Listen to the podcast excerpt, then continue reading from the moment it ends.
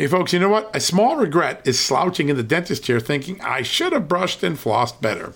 A big health regret is listening to your doctor and thinking I should have paid attention to nutrition when I was younger. I have that regret a lot.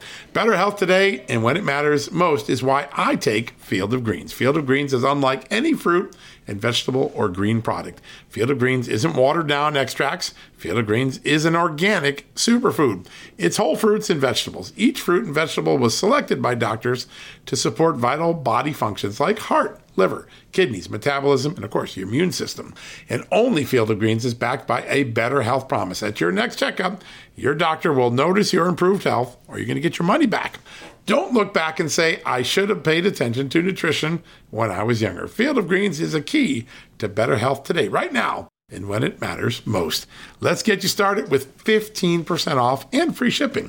All you got to do is visit fieldofgreens.com and use the promo code JustNews at checkout. That's promo code JustNews at fieldofgreens.com.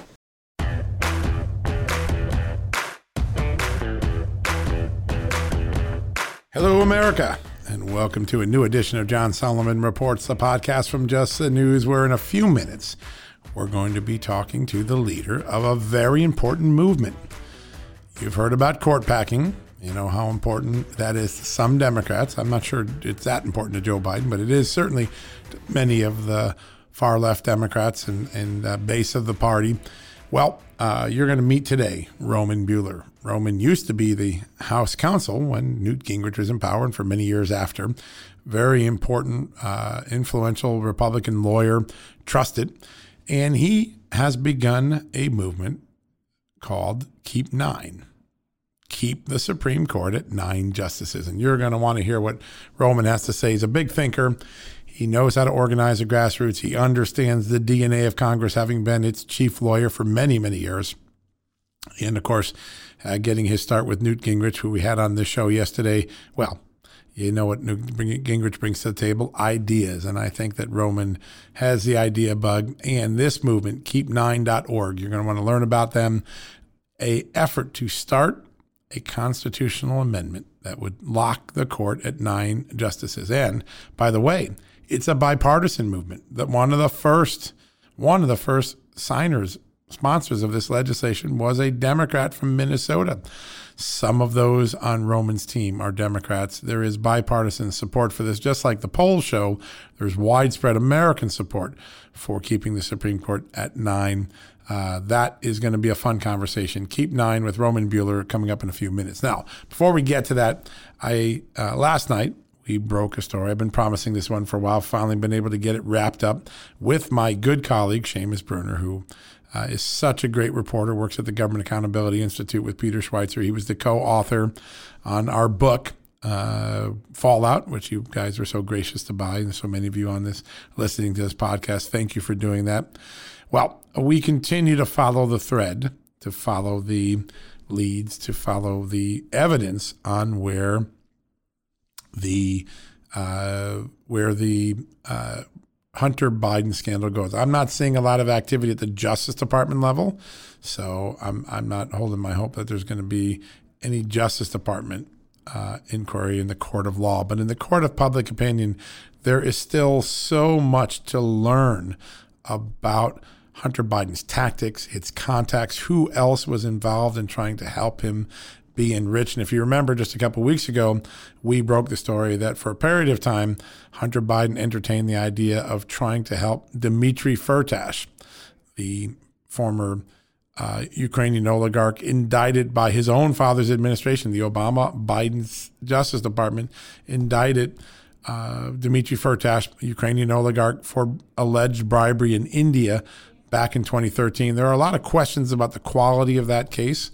Um, there are uh, both Democrats and Republicans, from Lanny Davis to my former lawyers, Joe and Victoria, uh, Joe uh, diGenova, Victoria Toensing. A lot of questions about the quality of the evidence in a case. The Austrian courts, the Spanish courts have all raised serious questions about Dmitry Firtash's indictment and what it meant. But that said, we know now that Hunter Biden was willing to entertain trying to undercut that prosecution, try to help. When he turned it down, when he couldn't get it done, he pivoted and took one of Dmitry Firtash's uh, top lieutenants, introduced him to his business partner, Devon Archer, and they got the guy uh, to invest in one of their investment opportunities in Hawaii that then went belly up, and that Ukrainian figure lost his two or three million dollars. That was the last story we did that really had some substance and, and edge and and uh, breath to it. But today we have a new story, and it's important for a lot of reasons. One, it's colorful, right? Uh, Hunter Biden entertained and was working on a business deal to cash in on building SeaWorld theme parks in China. All right, uh, okay. Uh, he, Hunter, and Shamu as a team. That's an interesting concept, right?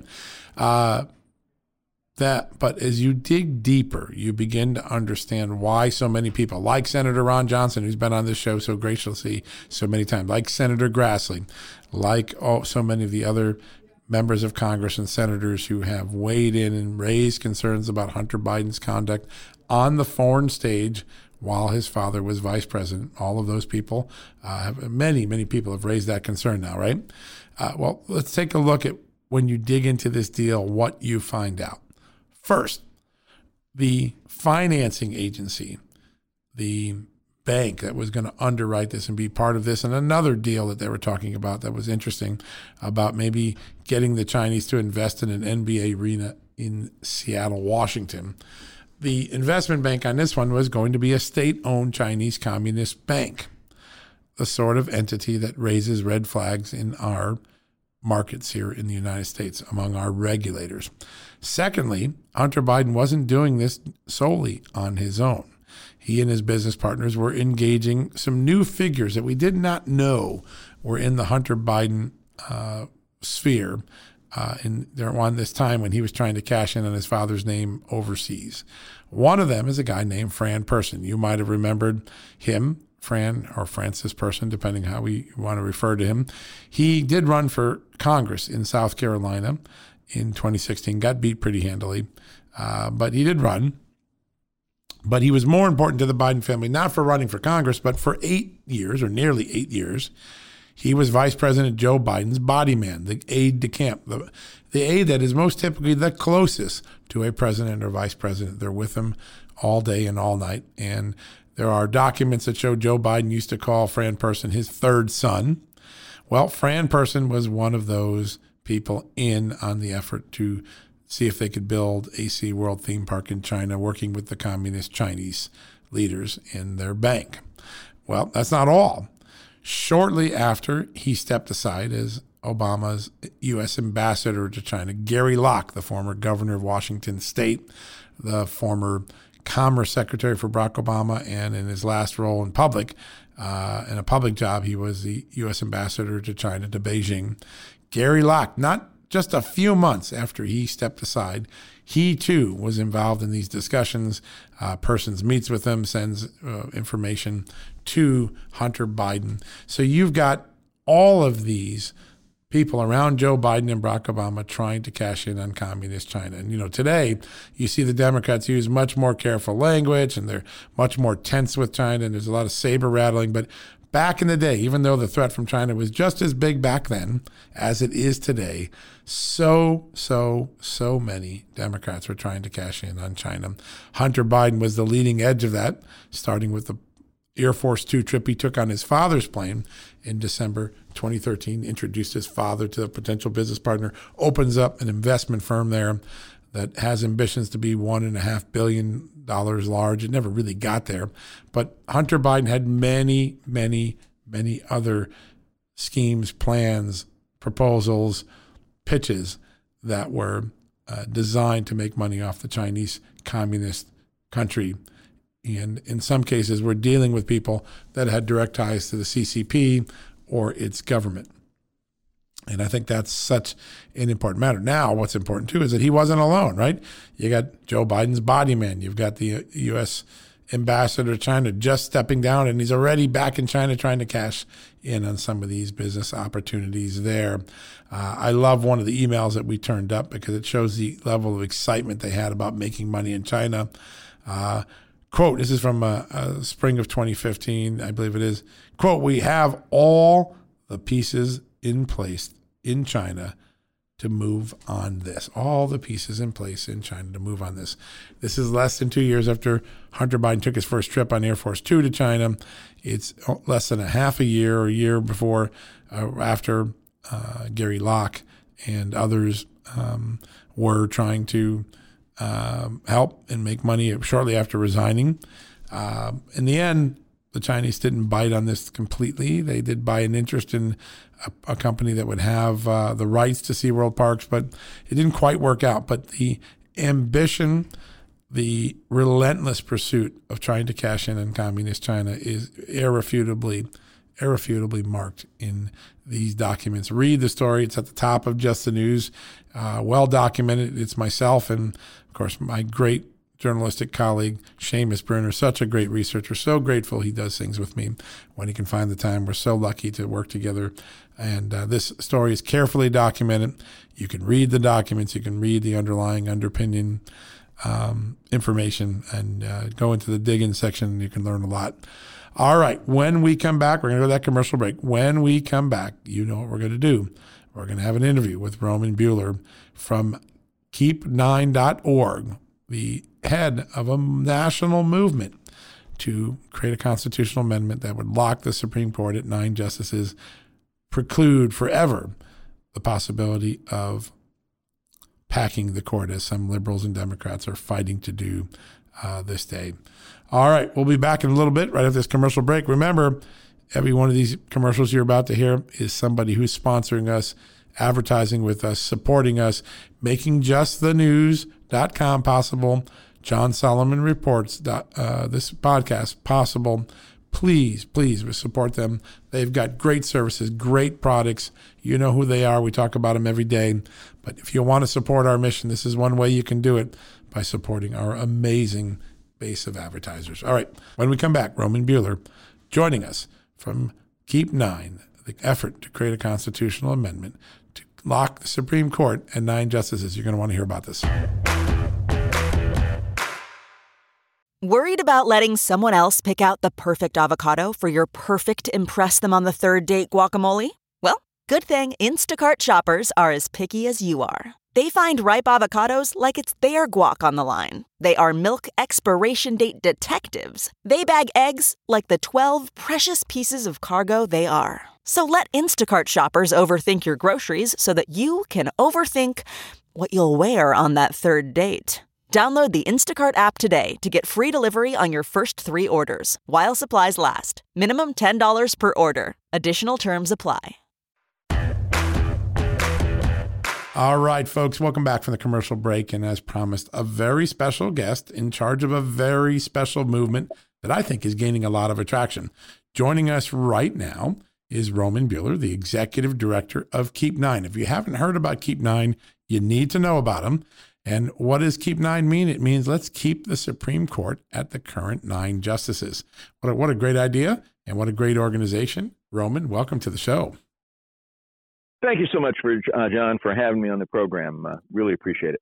This is a very important movement, and who would have thought years ago that we'd be having this conversation? But we are. Uh, tell us what the reaction has been as you try to push forward. Uh, one of your primary goals, of course, is to get uh, a constitutional amendment that, that keeps the court frozen at nine. What's been the early reaction? What sort of allies and foes are you attracting in this effort? Well, this has been a fascinating effort. And the most fascinating thing um, has been the initial bipartisan uh, support that we've gotten for the idea of keeping nine justices. Uh, or our organization actually is led by a Democrat, a former state uh, attorney general of Virginia, uh, and it was originally proposed uh, by a group of 15 former state attorney gen- attorneys general, a majority right. of whom were Democrats. They were Democrats. That's right. And and and the, and the uh, Keep Nine Amendment, which says in its entirety the Supreme Court of the United States should be composed of nine justices, was first introduced in Congress by a Democrat.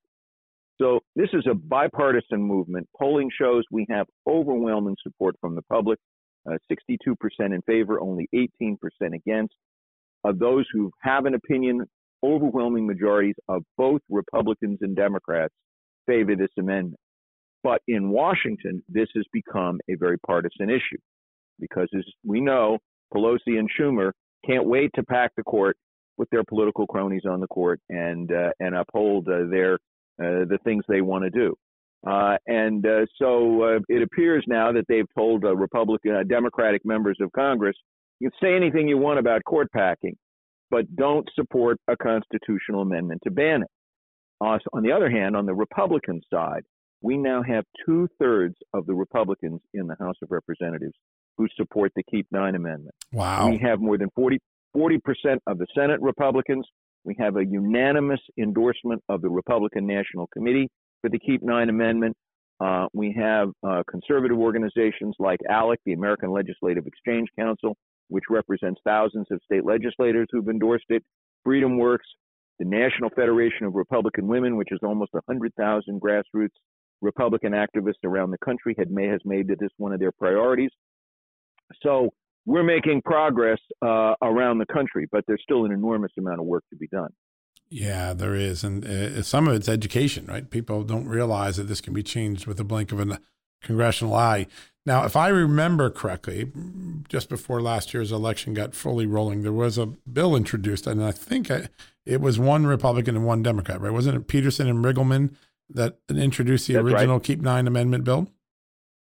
That's correct. Back back in in September, uh, they uh, uh, Peterson, uh, at that time the Democratic chairman of the Agriculture Committee, and right. Denver Riggleman uh, introduced the bill, and then uh, a couple of weeks later, Ted Cruz introduced the bill in the Senate. The Senate, right? and it's just it's it's just grown from there. Wow, very very impressive. And as you look out now, you know the the fact that there are vocal Democrats saying, let's keep it nine, let's not rig the system. That's a slippery slope that we don't want to go down do you feel that there's enough line of defense in the uh, Senate right now? Uh, the House, you know, they may very well pass it on, uh, you know, a, one or two vote margin. But do you think uh, in the Senate there's enough of a, a, line there that you can prevent any uh, expansion of the court in the next uh, two years? Yes, I think I think the situation has changed fundamentally in the last two weeks. Uh, and as uh, most of uh, uh our listeners know, uh, Joe Manchin is the vote that Democrats need to do things in the Senate. And when Joe Manchin came out and said he wasn't going to uh, wasn't going to get rid of the filibuster, probably because it, the current situation means that no bill can pass the Senate without Joe Manchin's support, which gives him a lot of power. He's not interested in in disturbing that balance for the next two years.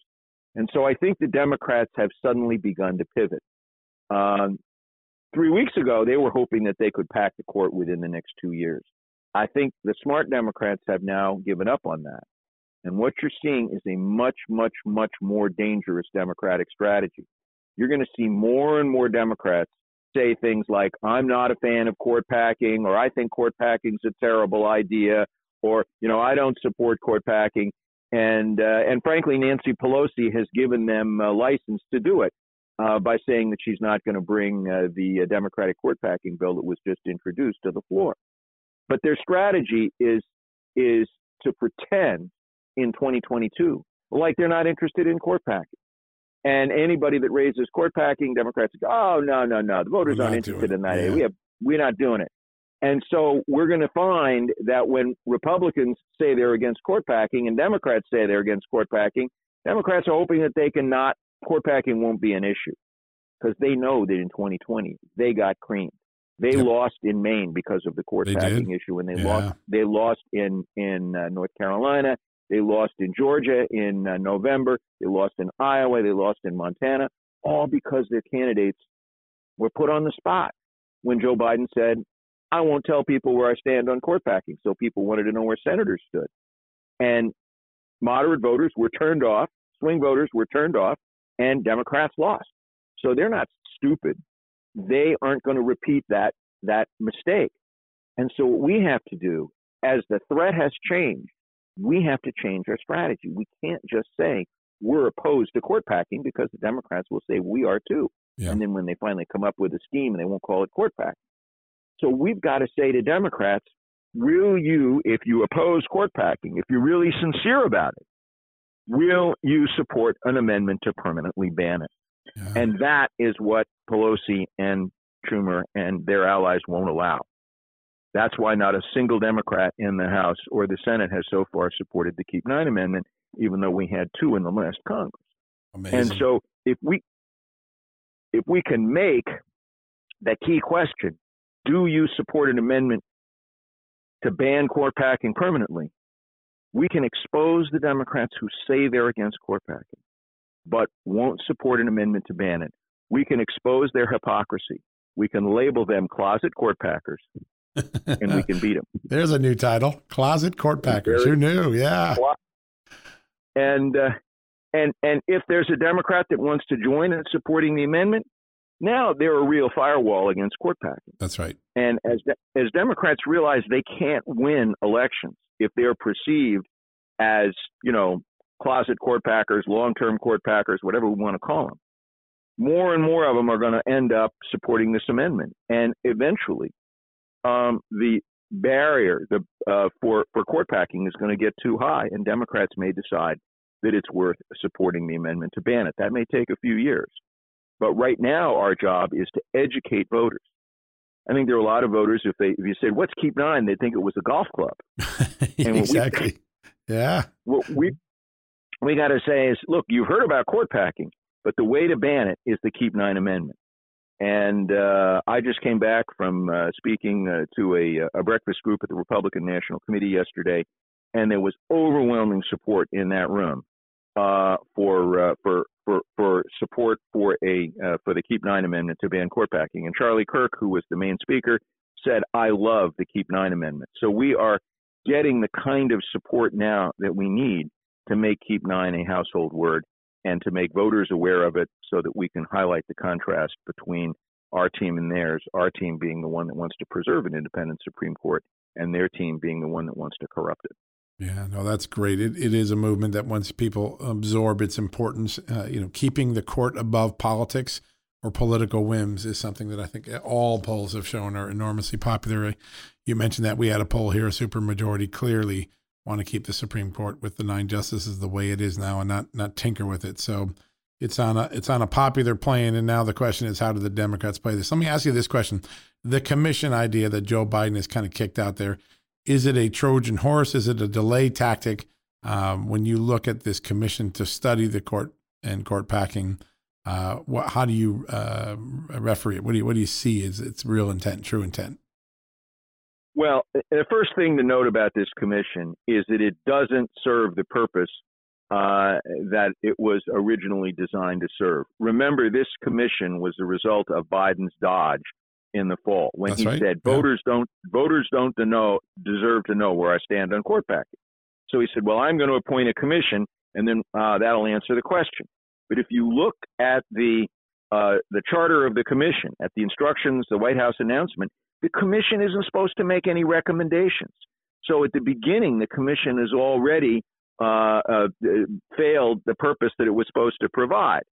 And so I think this commission is going to be designed to obscure where Democrats stand on court packing, not clarify it. Wow. And you're going to have a lot of study, uh, and some people are going to say it's great, and some people are going to say it's bad. But remember, the chairman of the commission, the guy that's really running it, is Bob Bauer, Right. who's White House counsel. Yeah. And anybody who uh, can go and, and Google Bob Bauer, the Atlantic magazine, and he wrote a brilliant article two years ago about why, why court packing was terrible and why Democrats shouldn't do it. And so I think what this commission is going to do is going to let uh, progressives blow off steam while talking about why it's good. And then there are going to be some arguments why, why it's not so good. And then it's going to be cover for Democrats to say, see, the commission didn't recommend court packing, so court packing's not even an issue. We don't have to worry about court packing. It's not a problem. And that'll be their story right up until they have enough Senate votes to pack the court. And then, like a thunderstorm in the Midwest, it'll come out of nowhere. And they won't call it court packing. They'll call it court reform. And they'll have uh-huh. some they'll have some some collaborators, people we already know who some of their some are, some people who served in previous Republican administrations who will bless whatever plan they come up with. But guaranteed the plan they come up with, the reform they come up with, will have one essential quality, and that it will is it will manipulate the current majority on the Supreme Court so that Democrats can take over. And so their job is to kind of hide the ball, to put the sheep's clothing over the wolf in 2022. And our job is to rip that sheep's clothing off and reveal the wolf underneath. And the way to do it is to ask every Democrat, where do you stand on the Keep Nine Amendment? And by the way, one of the most interesting things about this commission is it's supposed to study all the ideas in the current public debate. Well, it turns out that the idea in the public debate for Supreme Court reform that has more support than any other reform proposal is, the Keep Nine Amendment. Yeah. Do you think you're going to be part of that commission's study? Well, we're going to ask the commission. And you know what? We can't lose because if they say yes, well, now we're part of the debate, and even yeah. the main, mainstream media will have to cover it. Right. And if they say no, their hypocrisy will be obvious for all to see. Oh, that's a great point. Yeah, that's a that's an important moment. Now, another thing it's studying, it's uh, they say, is term limits for justices and judges. Uh, where do you think the one the American public is, and where does your group Keep Nine stand on the issue of uh, tenure for judges? Well, one of the things about a coalition, a bipartisan coalition, where you want to get two thirds of the voters and two thirds of Congress to support something, is you focus on that issue. So I'm sure that people who support the Keep Nine Amendment are all over the map on other ideas for court reform. Right. And frankly, I think part of the part of the Democratic strategy is to divert attention uh, from court packing, which they can do by law, uh, to other ideas, uh, so that they muddle the debate. And uh, I'm sure there'll be lots of uh, interesting discussion about term limits, uh, but term limits for court justice pretty much has to be a constitutional amendment. Right. And so the only way term limits is going to happen is bipartisan support, and that could be down the road. So we don't think term limits is the real uh, issue right now. It's whether or not we're going to preserve the independence of the Supreme Court from manipulation by Congress. And if you want to preserve the current number, then you support the Keep Nine Amendment. If you want Congress to manipulate the number, you don't support the Keep Nine Amendment. And the more we can focus on that issue, laser like on that issue, and avoid distractions, the more likely we are to win this battle. Now, in this argument, the uh, the Supreme Court argument is a much larger struggle in America, which really defines the two parties, which is uh, the party of Republicans and libertarians and conservatives uh, believe that less government is more, that uh, uh, government, as Ronald Reagan once said, isn't the solution, it's the problem. And then on the other side, particularly under this president, Joe Biden is a big government president. He sees government as the solution for nearly every crisis, ill uh, opportunity in America. And I, I wonder now, you, you, you, a lot of people know you in this role, but obviously you, you played a vital role for a long time as counsel to the House, particularly when the Republicans controlled it. Um, are we in a moment where this debate over the, the size and reach of government, particularly after the pandemic, becomes the defining issue of 2022's election? You know, I think I think you're onto something because there is a a huge issue that most of the political elites aren't talking about. And it's not just bigger government versus smaller government. It is whether we want a government of checks and balances on the abuse of power, or whether we want a majoritarian or an authoritarian government where the majority can do anything they want. And that issue, which is really about freedom and constitutional government versus the tyranny of the majority, right? That that's the fundamental issue we're dealing with, and it's not just a left and right issue. There are people all across the spectrum who, regardless of how big they think the government should be, don't think the government should be free to uh, take away uh, their their their freedoms, their constitutional rights. And whether you care about privacy or what big tech is doing in terms of censorship, or whether you are worried about government uh, control in any area, we've got to refocus that debate. And you know, when I when I went to work for Newt back in 89, I watched him change the entire paradigm of Republican debate. The paradigm of Republicans in the 1980s was we're going to cooperate with Democrats in running Congress, which of course they were doing in a corrupt fashion. Right. But we will politely disagree with them on policy. And Newt and his team came along with a different idea. And they said, we are not going to be complicit in the corruption of the Democrats who are running this place, hiring their kids, running the house bank that was giving, you Yeah, know, the post the office, the bank. to members, Yeah. all of that stuff. And Gingrich said, we are going to denounce the Democrats for the crooks that they are. And then the second thing is we're going to give people a clear alternative. We're not just going to tell people what we're against. We're going to tell people what we were for. And there were two elements to that. The first was Grover Norquist's uh, uh, no tax increase pledge. Yeah. And that, before that pledge, the joke was both Democrats and Republicans would promise not to raise taxes. Democrats would their pro- uh, break their promise and raise taxes a lot, and Republicans would break their promise and only raise taxes a little. And that was supposed to be enough of a difference to get people to vote. Well, it wasn't. And Grover did an amazing thing by getting, with the support of the you know a lot of the old Reagan team, he made people sign a pledge that said we're not going to support, we're not going to increase taxes. And so all of a sudden there was a difference. And then Newt went one step further and he came up with the contract with America. And the contract with America was 10 things that Republicans promised to do. We were going to bring a vote, uh, uh, uh, a bill to the floor for a balanced budget amendment. We were going to bring term limits to the floor. We were going to clean up the management of the House. Some of those things we did. In fact, we did all of them that we could, but some of them we just didn't have the votes. So I believe that it's time for another Republican contract with America. I don't know what we call it. I'm sure the pollsters will figure out some great word, but it's got to be simple and it's got to be things that people can remember.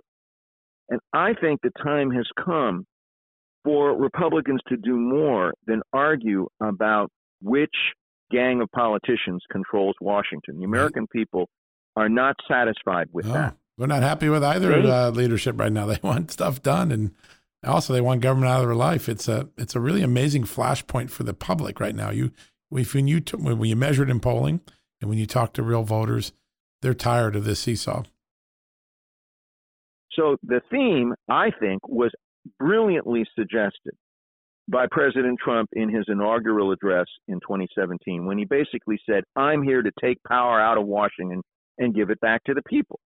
And if Republicans and advocates of constitutional government say, look, we're here not just to argue about who controls Washington, but to start taking power away from Washington, we have a theme that unites um, swing voters and all different parts of the limited government coalition. People say, well, okay, how would you start?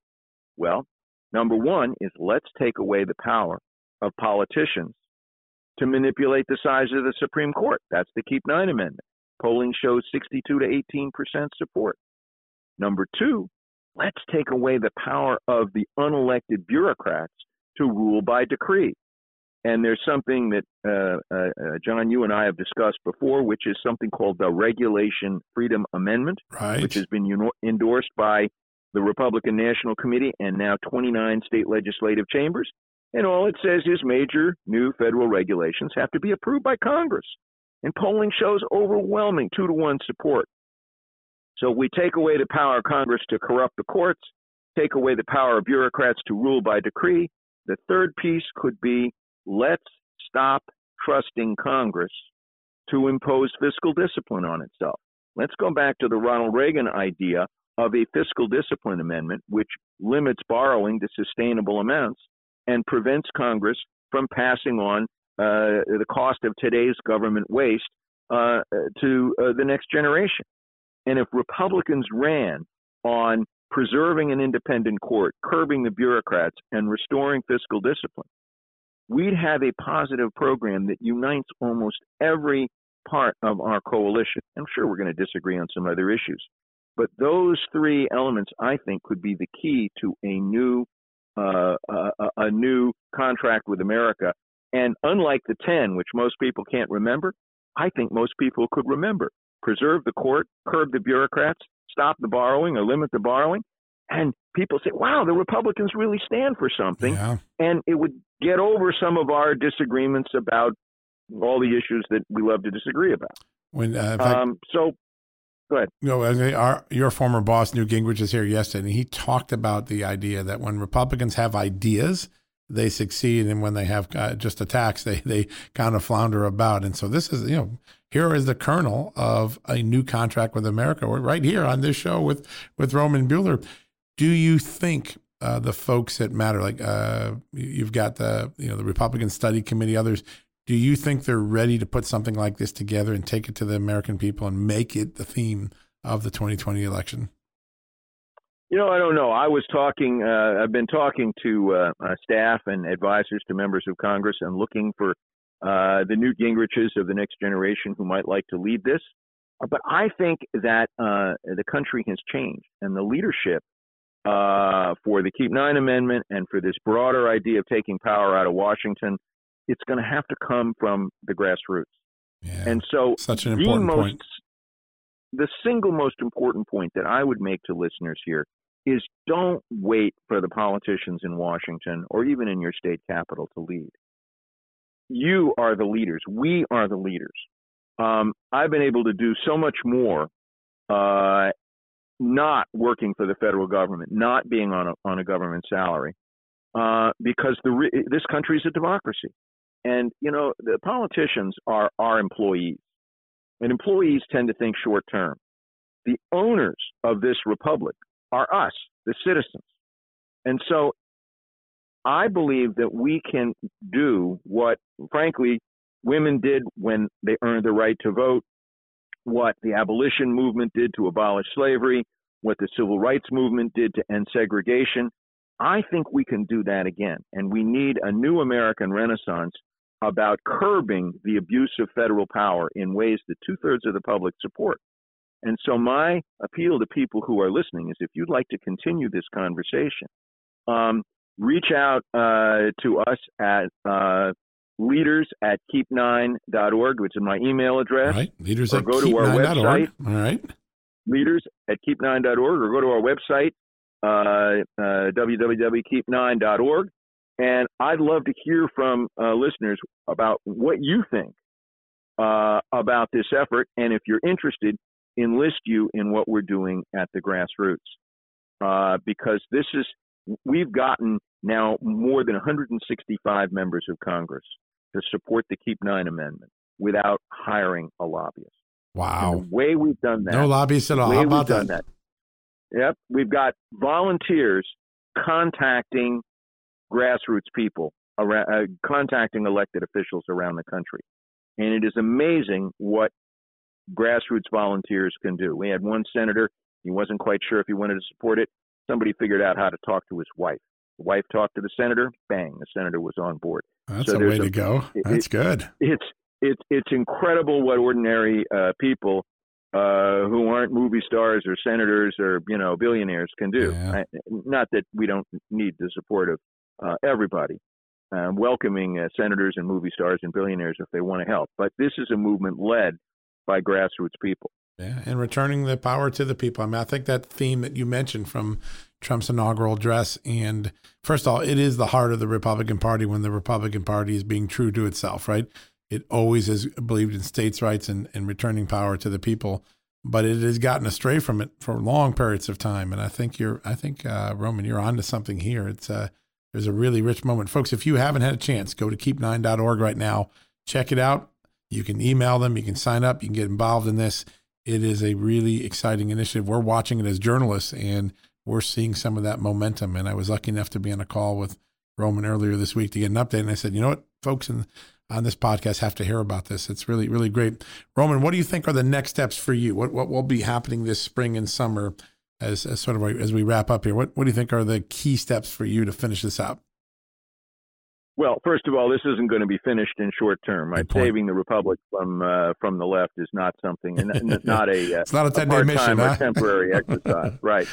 But uh, our campaign is in four steps. The first step is we want every single Republican in Congress, every single Republican governor, every single Republican attorney general, and ultimately every single Republican uh, in the state legislature and in state office to endorse the amendment.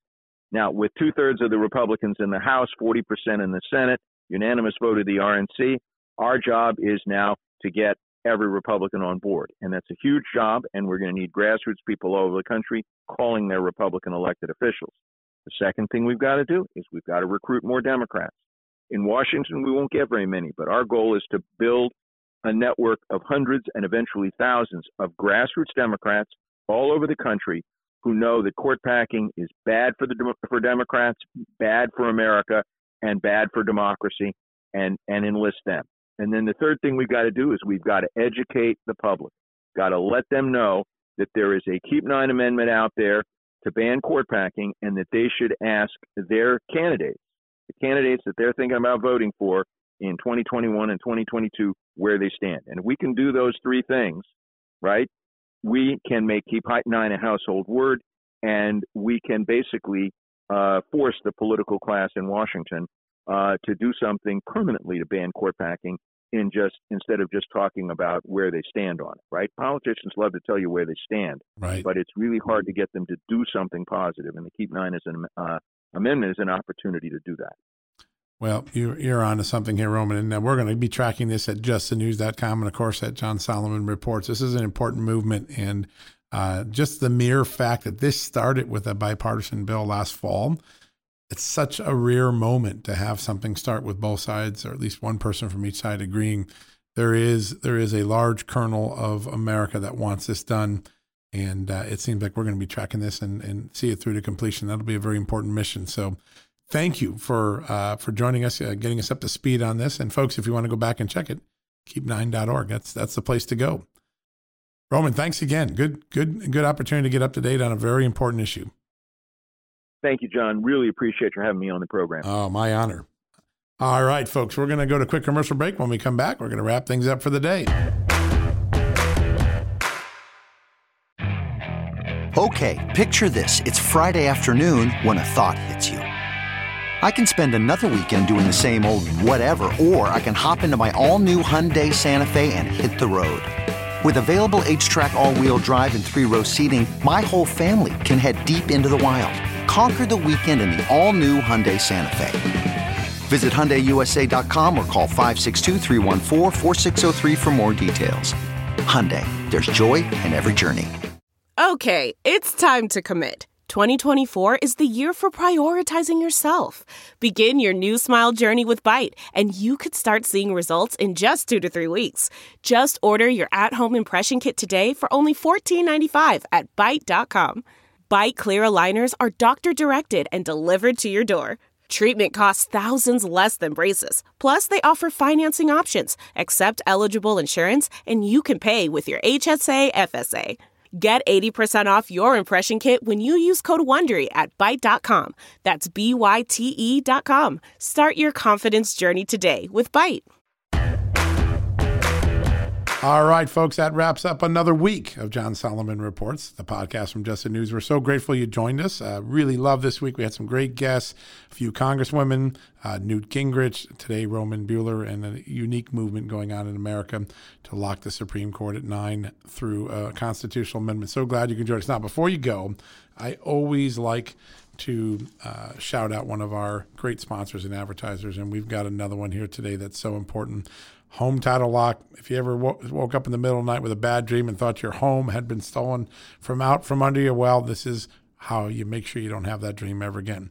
Take, for instance, if your credit card company began finding suspicious charges on your card, you'd be upset because you know it was identity theft, right? But there is a type of fraud you need to worry about that isn't that easy to detect. It's called home title theft and it's a devastating crime because somebody can literally steal your home from out from under you, run up debts against the title.